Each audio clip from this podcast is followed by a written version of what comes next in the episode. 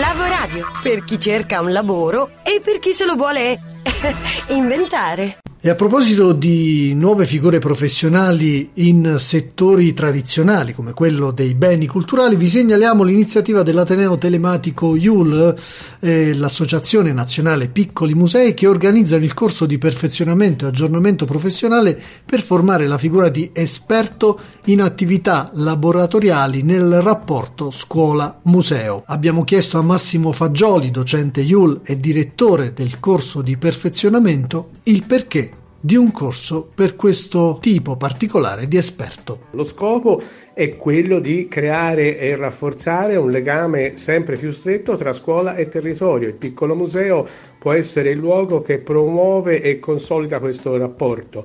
Eh, l'idea è quella di creare una eh, realtà sempre più legata al territorio, quindi eh, una ricerca storica e una eh, entità museale che guardano al passato per eh, mh, pensare al futuro, cosa che spesso i grandi musei dimenticano. Bene, allora quali competenze, quali requisiti deve possedere o dovrà acquisire l'esperto? Le competenze che intendiamo sviluppare e far acquisire per questo profilo professionale sono fondamentalmente due. Una è eh, la capacità di proporsi come un animatore di didattica laboratoriale nella scuola e nel territorio, quindi una figura professionale capace di attivare progetti di ricerca eh, capace di eh, animare una ricerca che non sia eh, conservazione dei beni culturali, ma studio dei beni culturali in funzione eh, del, di uno scenario di innovazione e di futuro.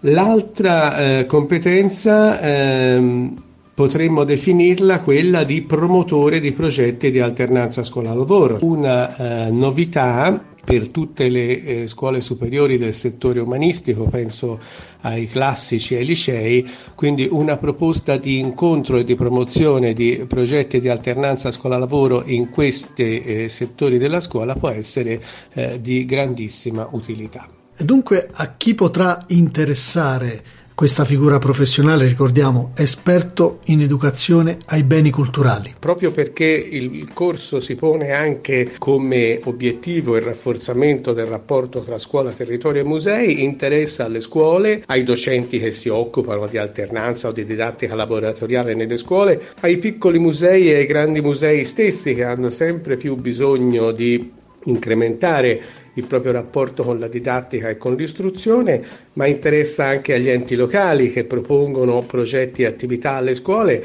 e interessa direi molto anche agli operatori del terzo settore perché eh, il terzo settore possa qualificare sempre di più i propri interventi eh, nel sistema educativo. Per gli interessati c'è tempo fino al 31 marzo per iscriversi per questo corso e tanti altri percorsi formativi. Vi consigliamo di andare sul sito della IUL, l'Italian University Line.